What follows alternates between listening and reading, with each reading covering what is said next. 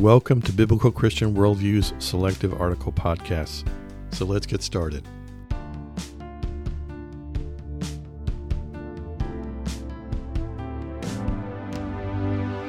Today's podcast is a bit unusual because it's a revision of one that I did um, probably over two years ago uh, and updated. The title of it is Why Did God Allow Sin into the World? So the foundational question is Does God have a choice when it comes to allowing sin? Couldn't He just speak sin out of this world, given that God created the universe and everything in it? Why did God allow sin into the world? Well, first of all, um, these questions, to answer them honestly, we need to begin with an understanding of who God is. He is omnipotent, having un- unlimited power, the ability to do anything. He's omniscient, knowing everything from eternity past to eternity future. And he's omnipresent. He's present everywhere at the same time. And there are a number of verses uh, to support each one of those claims. For clarity, God's omnipresence is not the same as pantheism, which is God is everything uh, and in everything, which is a Hindu and Buddhist theology. So God is everywhere, omnipresent, but He's not everything.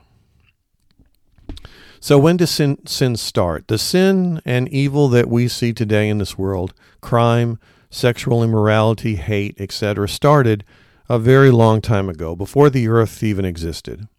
Before the beginning of our time, God created the angels, and the greatest, most powerful among them was Lucifer. We know Lucifer, an angel, became Satan, a fallen angel.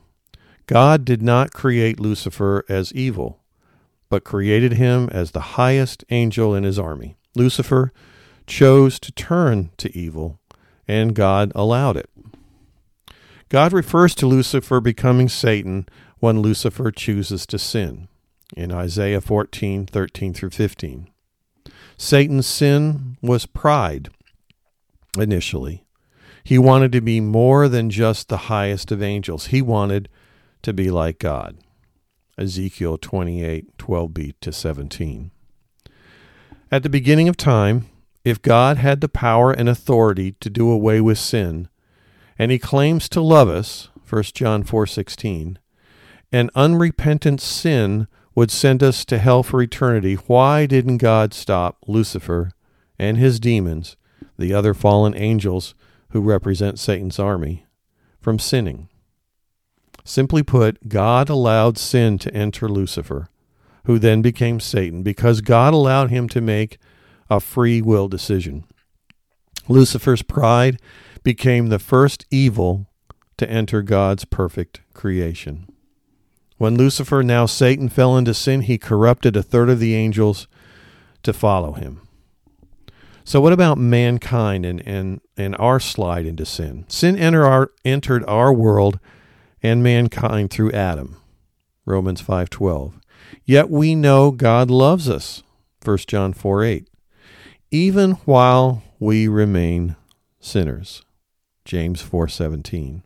Further, we know that unrepentant sinners go to hell for eternity. Matthew 25:46. Yet many understandably believe God wishes none of us to perish in hell for eternity. 2 Peter 3 9. How can we reconcile all this? To begin with, why didn't God stop Satan from enticing Adam and Eve to eat the forbidden fruit, which was likely not an apple? If God knew, both knew and had the power to stop him. And perhaps more importantly, why does God continue to allow sin in us today? Romans 3:23. So let's talk briefly about predestination versus free will. There's an overriding factor beyond God's absolute sovereignty and love for mankind. Adam and Eve listened to the serpent who was Satan in the Garden of Eden. They were driven by the same desire, pride, and jealousy that Lucifer was to be like God. Genesis 3 5. God knew what they were going to do, but still gave them the free will choice to eat the forbidden fruit. God does the same thing for us today. He gives us the free will to make decisions to either do the right thing or the wrong thing every day of our lives. But does that mean God is no longer in control? Can God's sovereignty and our free will coexist? What about scripture passages that clearly state that everything is under the control of God, which is predestination? Proverbs 19:21 states that many are the plans in a man's heart, but it is the Lord's purpose that prevails. Many theologians believe that free will and predestination are opposite ends of the theological spectrum. Folks have to land on one side or the other. The challenge is that both concepts are re- represented in numerous places in Scripture. Free will can be defined as the ability to act at one's own discretion, John 7:17. Predestination can be defined all events have been determined by God, especially salvation. John 6:44, Romans 8:29 through 30. Many argue predestination is incompatible with free will in that God can't allow both. It should be said that this controversy between predestination and free will has been raging in Christian circles for hundreds, if not thousands, of years. So, in answer, using Scripture and a bit of common sense, the following is my suggestion for the paradox of why God allows sin and how one reconciles predestination with free will. However, a complete understanding remains an acceptable mystery for the faithful on this side of the grave. So, in the parable of the laborers in the vineyard, uh, in the scripture Matthew 20, 1 through 16, the master of the house paid his laborers the same amount regardless of how long they worked. Jesus explained in Matthew 20:15 the sovereign right God has to make his own decisions on fairness by saying, I, or sorry, I am I not allowed to do what I choose with what belongs to me? Or do you begrudge me my generosity? God speaking. In the same way, God has the right to choose when to interject His will into our lives and when He chooses not to. In the case of most things we do, often, but not always, we have no idea when we're operating under our own free will and when we're being directed by God. God often allows us to make free will decisions because He desires uh, us to love Him. And love can only come from an individual's free will. If God directed every decision we made throughout life, where would our desire to love Him come from? We would be nothing more than automatons or robots. What would be the point of prayer, witnessing to others, or having his love letter, the Bible, available to read and apply to our lives. However, just because God knows everything each of us will do or think well before we do it or think it, omniscience and omnipresence, and he has the power to change anything he wants, omnipotence, that does not mean he will always choose to do so. There is at least, in my view, one significant exception to God's willingness to allow our free will. And that has to do with our salvation. As sinners, if given a choice, we would never repent and accept God, the Father, and Christ the Son as our Lord and our Savior. I believe in this case, God, through the Holy Spirit, overcomes our natural human sin nature, dragging us kicking and screaming to the cross as we acknowledge our sin, Romans 3:23, ask him to save us, Romans 6:23 and 5:8, and accept him as Lord of our lives, Romans 10:9. There are many verses in scripture which support this position.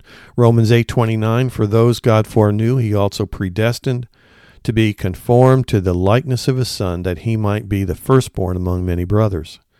Ephesians 1 4, for he chose us in him before the creation of the world to be holy and blameless in his sight.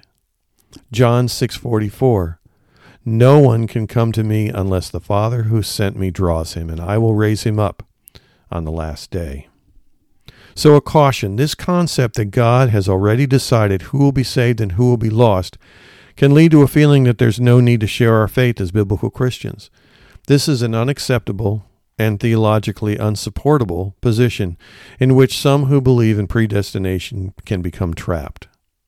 So, how do we reconcile God's predestination of those who will be saved while still supporting the Great Commission? Matthew 28 19 through 20. The answer is simple no one knows what God knows. He calls each of us to spread the good news, Acts 1 8, to the lost and dying world. Some of our words will fall on poor soil and some on good soil, Matthew 13 4 through 9. And then the harvest will come. Our responsibility is to sow seeds of faith, hope, and love. God is the harvester who will decide when, who, and how the gathering will take place. 1 Corinthians 3 6 through 7. So the question we started with was why does God allow sin? The answer is it is necessary to perfect His will over mankind, which is to allow us to honor and love Him. Sin and evil are sadly necessary to show the opposite our love for God and His love for us. John 3:16. Adam and Eve likely never understood the concept of love before their fall into sin. Free will is not free if there are no good versus bad choices. In heaven, we will be without sin, but we will have a memory of it and how God offered us His Son as full payment for our sins. Our worship and love of God will emanate from what He did for us through His Son on the cross. God bless you as you serve Him today. Today's podcast article was brought to you by bcworldview.org, providing honest reporting and analysis on the intersection of contemporary issues and theology based on a biblical Christian worldview. May God bless you as you continue to walk through this life with our Savior and Lord.